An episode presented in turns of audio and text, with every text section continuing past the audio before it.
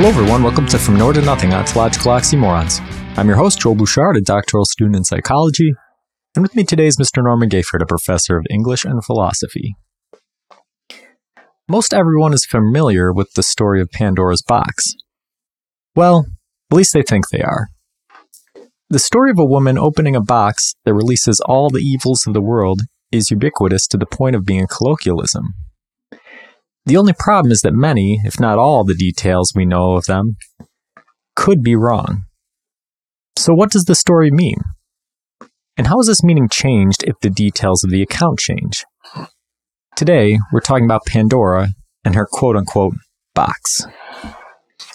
So, yeah, you you wanted to talk about this one last week. Yeah. I thought, oh, okay, this will be cool, and then start doing research, and then I go, oh, this is going to be really cool because it's just it's a wild story. So we'll take it a l- little bit by little bit. Sure. Um, so who was Pandora? I think a lot of people, you know, they they know the story, but they don't know the the backstory. So who, who is Pandora supposed to be? Pandora, according to the tales, the myth, the Greek myth, Pandora is, to me, uh, perhaps the first android. Hmm. But uh, th- that and that already messes even before I go into the next sentence because Pandora is supposed to be the first created woman. She's created by in the in the forges. uh, there's a hint of Hephaestus and Athena, and then every god on Olympus is tasked with giving her an endowment of some kind, a gift of some kind. So she's the first superhero let's see, and, but she's not because of the story. And then she is given, uh, seemingly as a gift, but she's really created as a punishment by Zeus at the behest of Zeus with the complicity of all the gods to mislead Prometheus and to punish human beings. And the reason for that is that Prometheus is a titan. And unlike what we see in the Disney, you know, the Hercules, I, I've loved that, that piece too, but, you know, these, these giant creatures coming up out of Tartarus, out of the ground where they've been encased and they're walking along like zombies going, Zeus. It's like- that, no, the Titans were preliminary to the gods and had to be beaten by the gods. And and so Prometheus is a Titan. So he's he's, you know, on the same horizontal genealogical chart as Zeus. Hmm. Um, and he has a brother named Epimetheus. And Prometheus is a trickster, kind of like Loki Hmm. in in that mythological system. And so he tricked Zeus once with food. He was going to give the poor humans down on the dark earth. He, he thought he would he would trick Zeus. So Zeus were thinking he was going to get the best part of the ox, and the humans would get the worst part. But Prometheus put all the good parts in the stomach of the ox and gave Zeus the stomach, and Zeus is PO'd because what? What are you going to? And and the humans were going to get the really good stuff, but only, but the really good stuff is covering up bones. The bones are put in that bag. And Zeus figures this out and then says, Why were you going to do this? Well, I was fooling you. And so Zeus uh, gets really angry. And then Prometheus, who may well have, depending on the story, have had a hand in or created the first humans, uh, sees that they need technological help. And so he steals fire from Zeus. He puts it in a, a fennel um, pole or rod, which is hollow and which has a very dry part inside, which is good for holding fire. And he takes it to humans and teaches them to use fire and to make things from it. And so essentially, Prometheus is seen as the, the beginner of science and culture. Hmm. But because he's done this, Zeus wants to punish humanity for having fire. But there are all kinds of complications, and we can get into those because I, I think the complications are important. Yeah, yeah. But that's the start. Okay. So yeah, that's that's good. You already answered the second question, which is what's what the history of the story is. So Mhm. you've given us the lead up, and uh, you've talked about Pandora a little bit, which is like you said, um, just from the inception of the character is very interesting. You know, I think a lot of people just you know, most people I think would just think of her as as being a woman. They wouldn't really know that she's the first woman, right? And they also wouldn't know that maybe she's not really a woman at all. Like you said, she was this thing that was molded out of clay, and each one of the gods gave her certain attributes, Right. and um, the the end of those attributes seemed to be to have one purpose, and that was to to trick um, men. Right. So it's almost as if she's the foil to Prometheus from the create a creation of the gods that's a foil to Prometheus a bit. And and she brings up oh, and she's and she's given a jar, Hmm. a jar, Right. not a box. And she's given. it's like the you know. Side note. So many things we think we know that we don't, and that's why folklore from Aesop to mythology is so much fun to get us to think philosophically. so, um, in all the artistic renderings, it's a jar. Anything from an amphora, a, a kind of jar that would carry small or large of the amphora is large, would carry olive oil, to a thing called a crater, K R A T E R E R, which is a kind of great big dish. Hmm. Um, you know, just like the Holy Grail. Side note again, was not what we think it was. All right, so Right. so she's got this jar, and in the jar are all kinds of horrific things. So she's got a time bomb. Yeah. She's a time bomb. She's been created for the purposes of misleading people. We don't know if she has, so it's an AI question. We don't know if she has her own personality. It's a free will question. We don't know if she has a choice about doing the things that she does. It's a theological question. Gee, the gods are going to punish human, because another complication is that the way that even Hesiod in the Theogony, which is where we have the oldest reference to Pandora, um, the way that the wording occurs in the in the stories over the years is that uh, Prometheus re- is um, Zeus takes the fire back from humans, so humans have the fire, but Zeus thinks they shouldn't have it and pulls it back. So then I'm thinking of the Babel story. So there are all these Mm. connections to sacred text from mythology, mythological system to mythological system. And, and she's not the same as Eve, but she still takes all the blame. The gods do all of this, but it's the woman's fault. Yeah, yeah. And so yeah, before we get to before I we dive into those details, maybe Yeah. we should give a synopsis of the of the story or I, Okay. We- yeah. we could read it. It's a little bit long, but yeah, why don't you give us uh, a So picture of it? So you, we we know that Prometheus has done this thing with fire. Um, Zeus wants to punish the humans. Zeus sends to Prometheus. Pandora was supposed to marry Prometheus, but he sends it to Epimetheus, Prometheus's brother. Now, Prometheus traditionally means forethought. Hmm. Epimetheus means afterthought. Epimetheus is forgetful. so uh, Pandora uh, comes to him.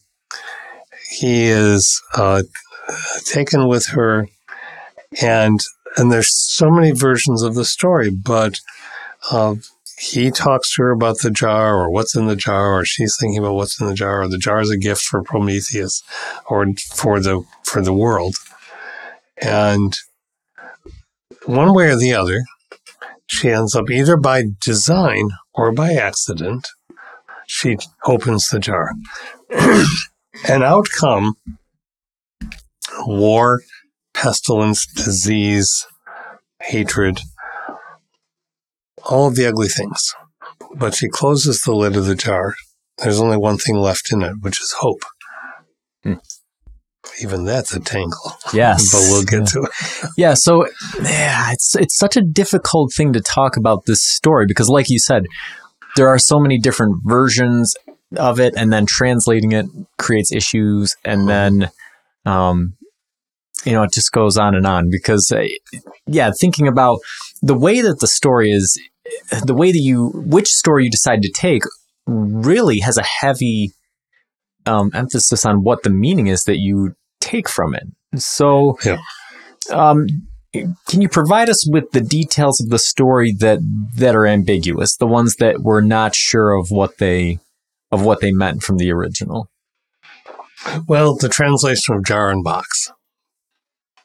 That's just really interesting because, you know, you don't carry a big amphora around. It's not like this. Mhm. Um, and why would the gods choose an amphora? So that that's ambiguous. The, the greatest ambiguity is uh, for me, and I could tell when you were smiling for you, is what's in the jar and what stays in the jar and what escapes Hmm. from the jar. So that's in there. Um, and there's a, a piece that I wanted to mention here.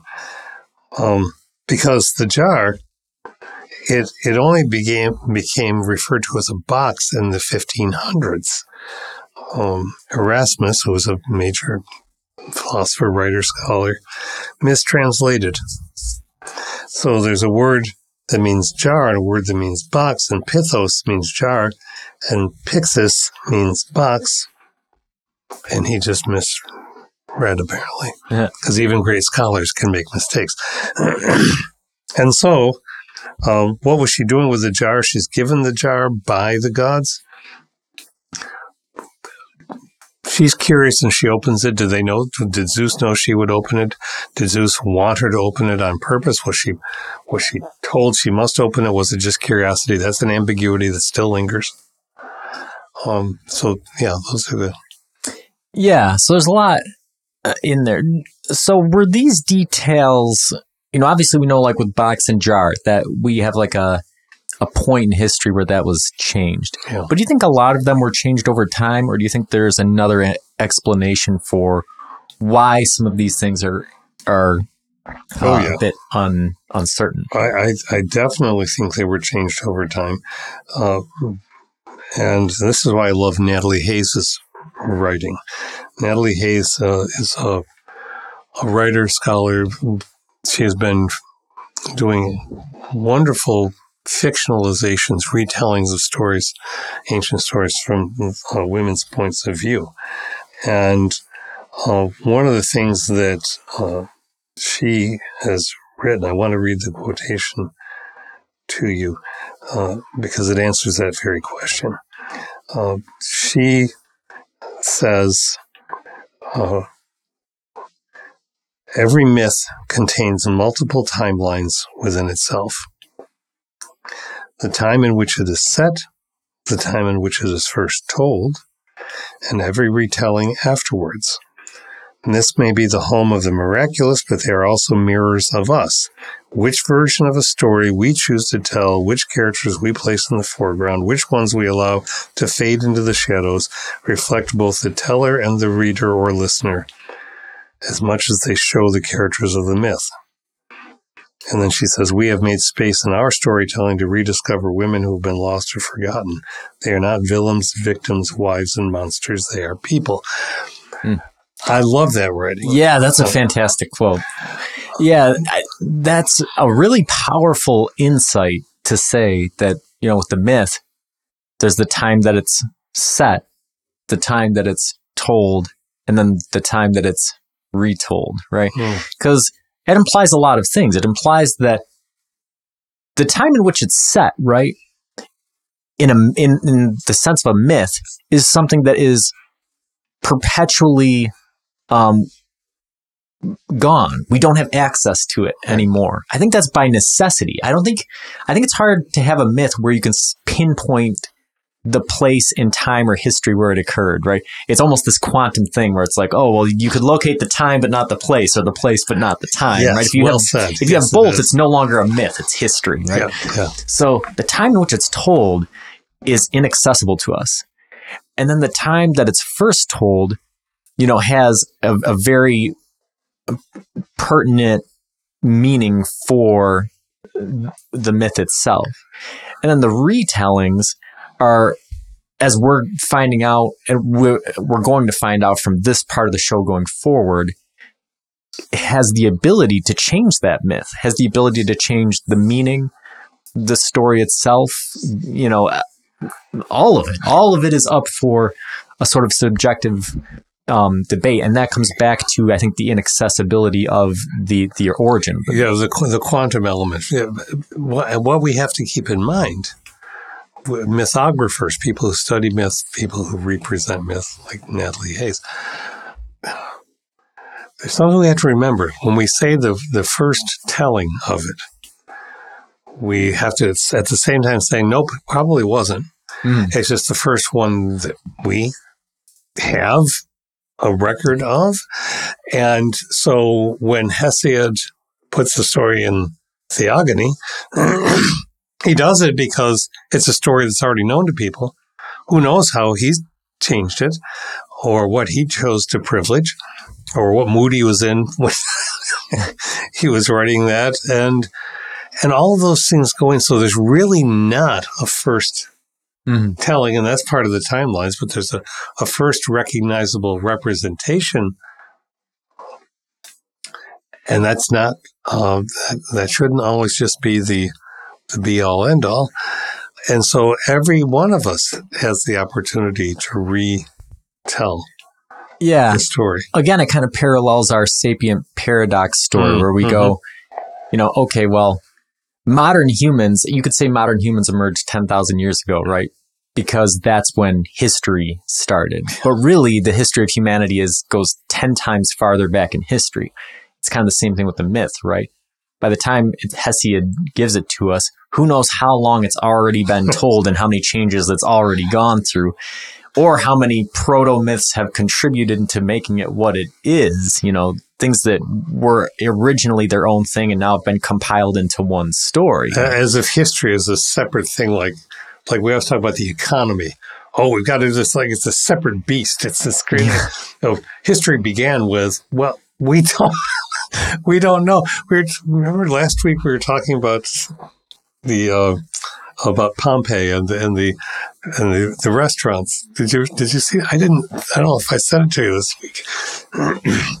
there there was a piece about Pompeii that after we had that show and it was about the history of pizza and decide did you it, it- Yeah, you didn't send it to me, but that did pop up in my newsfeed. We, multi- we both must have done enough research that they, they targeted us for Pompeii. so a kind of focaccia bread that was but at the vendors. So they weren't all they were writing history. They were living. They were eating focaccia mm. bread and and, and then being stunned when a volcano was coming up yeah. So we have to be at one at the same time i think um, grateful for the stories that have have been preserved, but also remembering that, like sourdough bread, uh, you, you you can you can make bread off of something that's existed for a couple of hundred years, but it's still going to be your own unique bread because every loaf is going to taste a little different. That's an odd metaphor, but I think that it works for storytelling yeah. um, you know, you, you keep the sourdough. I've forgotten the proper name for this. Oh, starter. The starter in a jar. It ferments. It ferments for it can ferment for generations. And so what you get from it, that starter, is not necessarily how it tasted back at the beginning. Yeah. And in that case, it, it can re- almost be turtles all the way down, right? Because hmm. if you're looking at the story of, of Pandora's box, right, it's possible that there was many other singular myths that contributed to that. But now in the retelling, um, as we're about to find out, with, if you start changing the details, you're really making different myths off of that same one. So, you know, there's it it just is a, a constantly um, almost you know it, it's almost reproduction right it's like you have this thing that's continually you know expanding but each variation is slightly different Yes, uh, the genetics of stories. So I've got quantum, quantum stuff. We got genetic stuff. We've got sourdough. We've got, and, but but the philosophical questions that it raises. Are we Mm. ready to dive yes into those? yes i think we are so i think the the big question is how do the changes of the details affect the meaning of the tale so let's start with with the the big obvious one that we've been talking about do you think that the fact that it was changed from jar to box has any um impact on on the meaning of the story To me, it does. I can speak as one storyteller, story listener for life. Because a box implies, not just by shape, of course, but the box implies treasures. Hmm. What's in the box? Well, that's our culture speaking, right? So you see a jar, and you might think food, or in ancient times, wine, olive oil, and so on. But it doesn't have the, the same gift resonance that box may have for us. So that's one thing. Yeah, and I think that you know that might have played heavily into the the mistake in translation being made because the the background of the story, and again, we always have to preface anything we're going to say about this by which version of the story we're choosing to talk about. But in some versions of the story, right, um, you know, obviously Pandora herself has been crafted by the gods with the intent to deceive humanity and to unleash these evils. And so this box or jar is given to Pandora as a wedding gift, and she's told, under no circumstances can you open it. But she's been imbued with the very essence of the gods that cause her to be curious and and want to open it. So, and that has a, a that's kind of a, a meta myth about human nature in a way. But And then we have to go sideways with that one too. Consider she's the first woman, so therefore there have only been men. Hmm. So when we say humanity, we mean manatee. and so here she is, the first woman. What are you to make? Epimetheus is, is not stunned because he's seen goddesses. He's been part of that whole thing. Um, but she's a human woman, so there are implications that, or seemingly, she's not a human woman. She's made that way, but what makes her human if she's just given all of this stuff and she's wound up and sent? So it causes us to question the idea of humanity. And wait a second.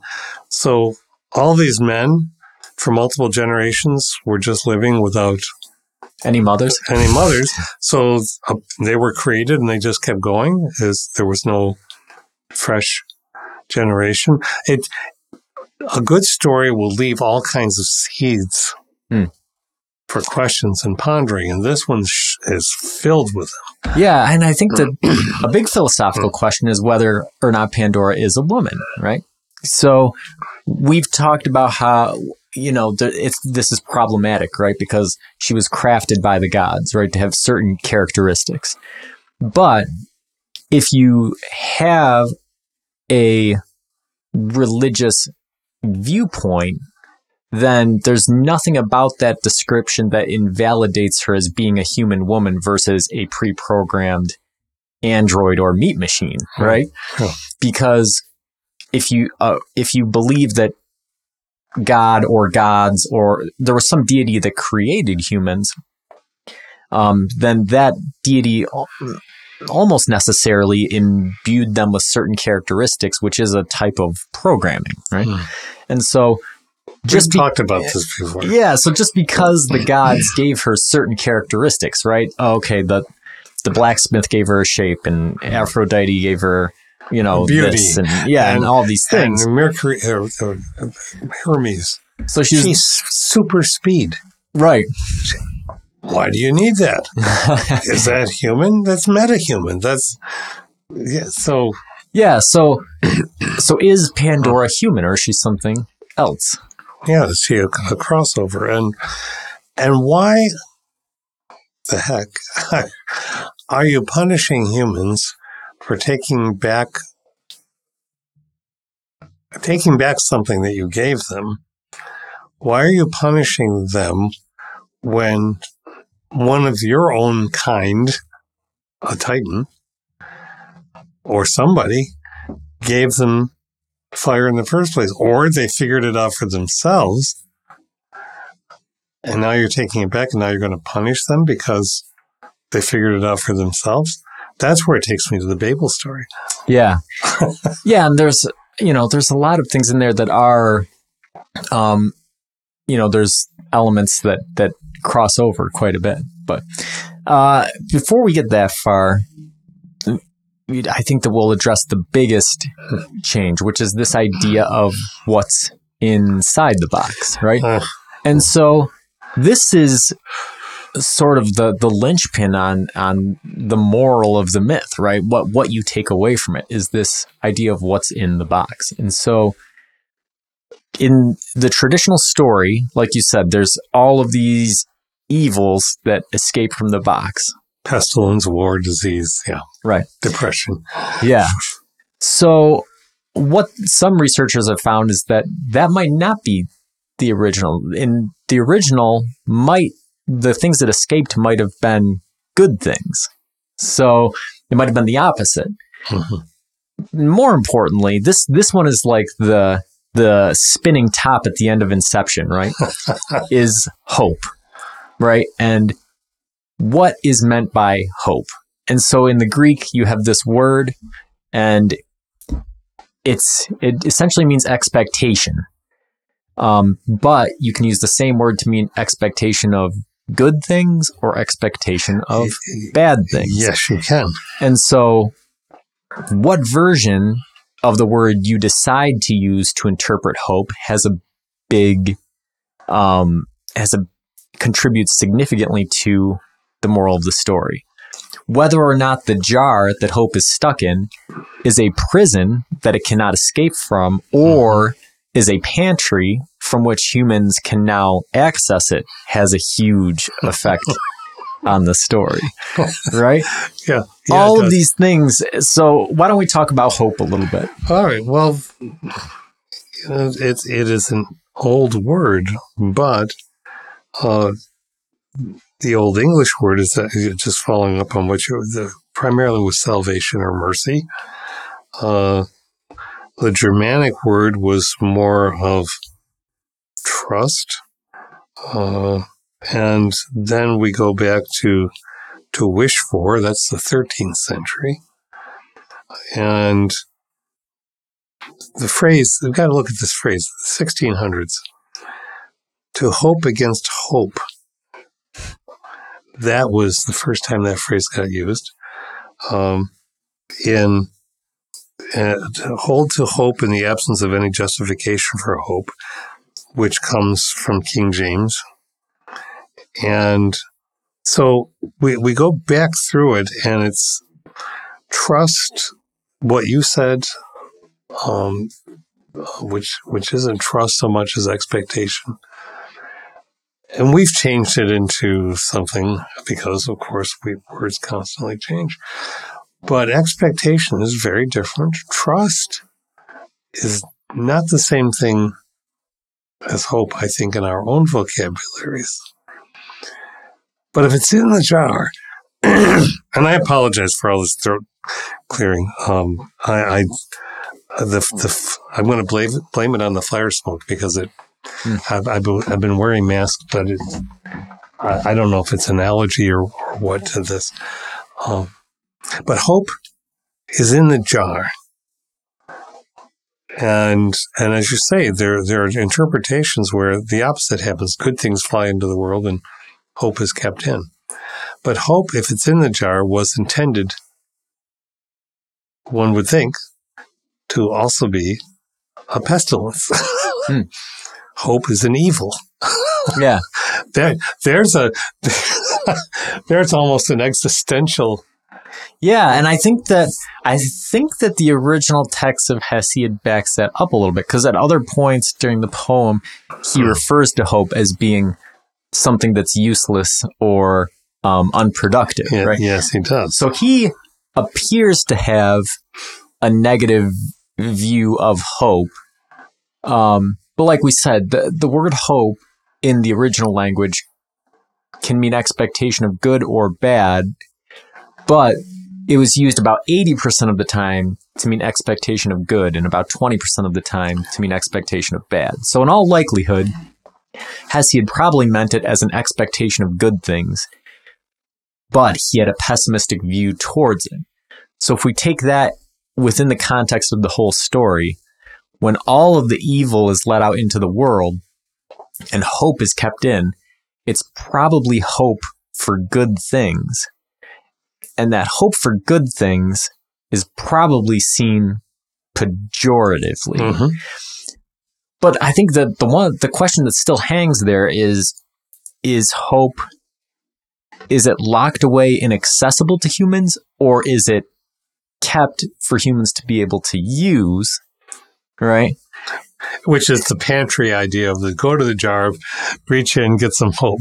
yeah and and if hope was still in the jar was it in the jar because it chose to stay behind or was it just the last one out and they were able to put the lid back on before it escaped lid, right? Okay. yeah yeah Oh, And oh was it intended, like you said earlier, was it intended to be an evil, or was it kept in there as you know some something that was good? I think based upon the the context, we we probably know the answer to that. Well, and, but and and that to me, it's it's it's a deeply philosophically important question.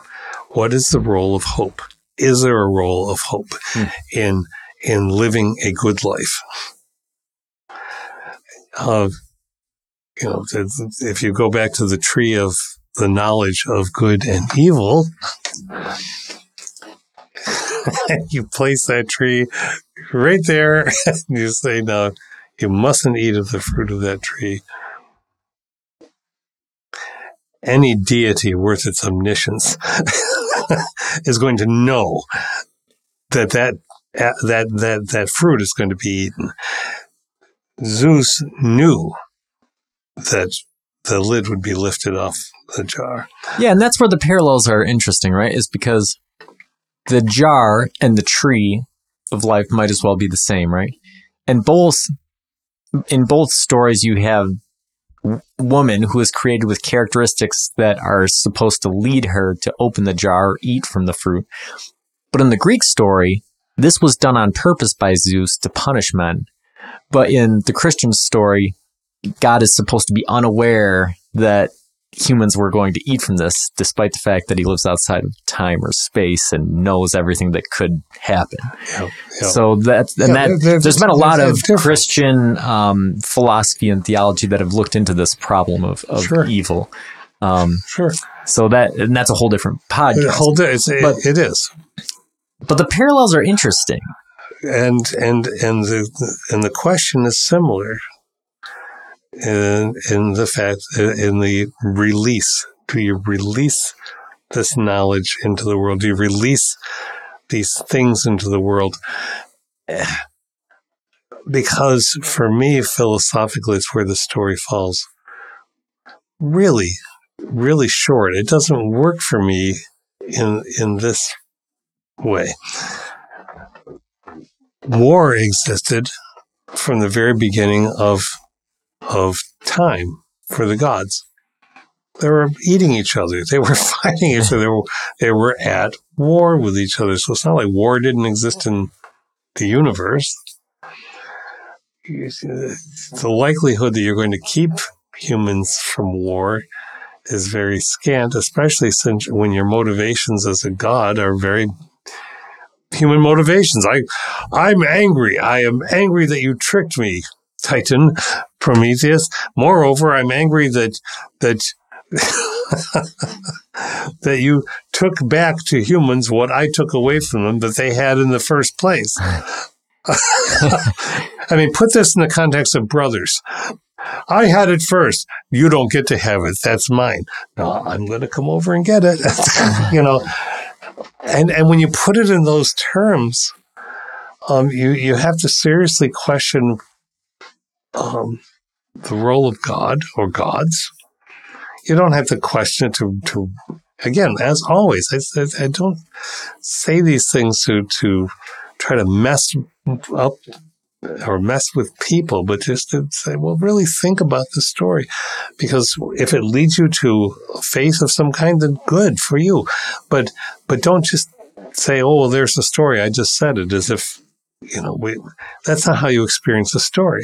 No, I think that, um, you know, part of the story leading you to something deeper has to be examining it critically. And I think in this case, examining it critically, especially in the context of other myths, um, religious myths around the world, when you see the things that are similar among them, and then you try to make sense of them within the historical and cultural context uh, that have existed, you go, well, what really happened at the beginning that caused these people who created these myths to say that there was a woman who unleashed all the evils into the world. Well, and, right? and, and and the most obvious answer to that is a star, but it's not a complete answer because that would be too simple. It's is is that you have patriarchal systems of storytelling favoring men, um, men in charge, men as leaders leaders of the gods.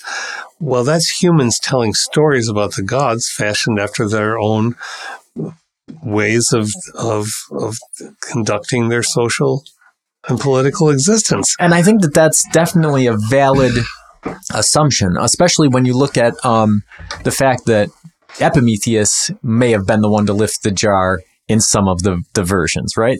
So in that case, you know, patriarchal storytelling may have used Pandora as a scapegoat retroactively in order to um, sort of blame women for releasing the evils into the world when that may not have been what the original story said. It, it may not have been. But and there, I, there, I think there's also an interpretation where you could say there's something deeper there when you think about um, the Iliad, right? Or, where you have Helen of Troy, right? Causing this massive war, right? Because you have these factions that, that were warring over her. It makes you wonder if maybe somewhere towards the beginning of time, there was some sort of epic, epic battle over a woman. And then patriarchal storytelling decided to write that into myth as a woman releasing all of the evils into the world. Well, yes, because Helen is in back to Homer. It's presented as this uh, un, un, inarguably beautiful being, so that uh, well, it's, it's, it's justifiable that men would treat her as property and say, "No, she's mine. No, I'm over. She's mine." So, and what does Helen get to say? Well, she says, depending on uh, the version of the story, Helen says a variety of things that complicate the the issue. But essentially, yeah, it's at, at, at one level, it's patriarchal making property of women. I mean, Pandora is created multiply. Pand- I mean, her name means uh, all gifted hmm. or all giving. There's an alternative translation for it. Uh, so, the giving of the gifts. So whether she, but she has all of these gifts that she has been uh, in, imbued with that are intended in some way or other to make her irresistible to men. And that can lead then to their downfall, not because of her gifts, but because of what is in the jar. So her gifts don't get used. Right. And this is where I think we get to the, the kernel, the philosophical kernel of, of of this and the deeper meaning that, that kind of goes into it, right? You have this this woman And in the, and when you get to that point, I don't even think that the gender really matters, Hmm. right? If you just view Pandora as being representative of humanity as a whole, you see, okay, she has all of all the attributes that she's given by the gods are things that make humans uniquely human, right? She has curiosity. She has, you know, she's well spoken. She has, uh, you know, the form of, of a human being and things. Outside of, you know, some translations say that she was given a, a specifically a deceptive spirit, which maybe that does apply to humans as a whole. You know, you don't see animals going around trying to deceive each other left and right in the same way that humans do. But and then she she's named all gifted, right? Yeah. and then what does what does she do with all of those gifts right she's she has this thing and and the curiosity all those gifts that she has forces her to open this jar and release all these evils into the world. Well if you look at that as a story for humanity right? And it, it's fascinating that fire is at the at the beginning of it right? Mm-hmm. Because what has been the, the story of humanity since fire was created? Look at us right now, right? With with the situation that we're in, global warming, right? The earth is warm. Why is the earth warming? Essentially, it's due to the creation of fire, which has evolved over the years into a combustion engine, which despite all of the gifts that we have and all the gifts that it has given us to evolve as a species, it has released all of the evils into the world, right? Yeah. And what Yeah, role well what role Joel. does hope play, right? Is hope a bad thing because it causes us to look out at the world we've created and say, "You know what? I have an expectation that good things are going to come from this." Or is hope you know, is it a bad thing because we think that or is it a good thing because we think that, you know? I I I really like your you're bringing it right up into the climate crisis. That's terrific. I I think that hope in that sense is a hope is a I think more negative than not when it is taken in its passive form. I hope things will get better. Hmm. Yeah, what are you going to do about it to help them get better? And then you get into all the paroxysms. Well, what can I do about it? I and we list all the things that we can do, and then we start looking at the things that we are trying to do, and then we and then we tell ourselves, yeah, but that's not going to account for a ton of carbon in the atmosphere, but but then we do them because we realize, well, we're taking some kind of action that we can at least tell ourselves we are trying. Yeah. But hope by itself is a piece of gold sitting on the ground. Hope is it's it's a thing sitting in a jar. It- There's it's it's passive. Yeah, and I think that in that way, hope is sort of was sort of the focus of the existential philosophers in a certain way, right? From exactly what you're saying. Um, because hope is expectation, right? And so Yeah. once you start to think of things that way, and and again, you can you can sort of draw a parallel between the human lifespan and the the lifespan of the species, right? So we've talked a lot in in previous episodes about death, right? And you go, especially when we were looking at the Chris Hemsworth documentary, and you say, you know, they were talking about, you know, he's he's trying to adapt to aging. He's trying to work with it, but that isn't going to work for him mm-hmm. because he's going to to die, right? But then you have to ask the question, well, what what alternative does he have? You don't have an alternative, right? So even though adaptation won't work, it is still your best course of action, right? And then you if you look at the species as a whole, I think it's something very similar, right? We know even if humankind were to shape up its act right now, turn everything around on a dime, return Earth to its splendor, whatever, right? The sun is going to engulf the Earth in 10 billion years, right? We're going, we're going to get incinerated. If we happen to make it off the Earth, make it to other planets, right? Uh, we could extend the lifespan of the species, a, you know, a few billion years, but then eventually the whole universe goes dark and we die, right? The ultimate end is death. So it, it, then that's that's existentialism, right? Is you go, well, if the ultimate end is death, then what does it matter when it comes? What does it matter what it means, right? Mm-hmm. And the crux of that is hope, right? If hope is a passive thing where you look at you look death in the face and you go and you just say, "Well, I hope it turns out all right." That is meaningless. That is useless, right? You have to put hope into action. You have to say, even though I know this thing is coming, even though I know what the end state is, How I, have, I approach Yes, I have to believe that what happens between now and then, I have some ability, some autonomy to influence it, and that it has some meaning. And that, yeah, that that's that's exactly it, and and that's the existential part of it, and it and it's and it makes it tenable, palatable, and good that hope is stays in the jar. Because in, in that interpretation, that's where I've lived with this story for a while. If hope gets out, then nothing will happen. It's it's the worst calamity that there is. If you just everybody going, oh, I hope it'll be fine. I hope it'll be fine, and the world ends. Mm, yeah, yeah, that's interesting, right? To think of that as as hope as being you know the greatest evil and that we're lucky it didn't it didn't get out right? Or you know that being the moral of the story. And there's a um, writer named K.J. Parker who who, uh, who who was the first time that i it was first uh, writer that i encountered uh, who actually had said something about this because i felt like i was just you know, many people have thoughts, and you think, well, am I just being perverse for thinking this about about the jar, but no, I don't think so. No, no.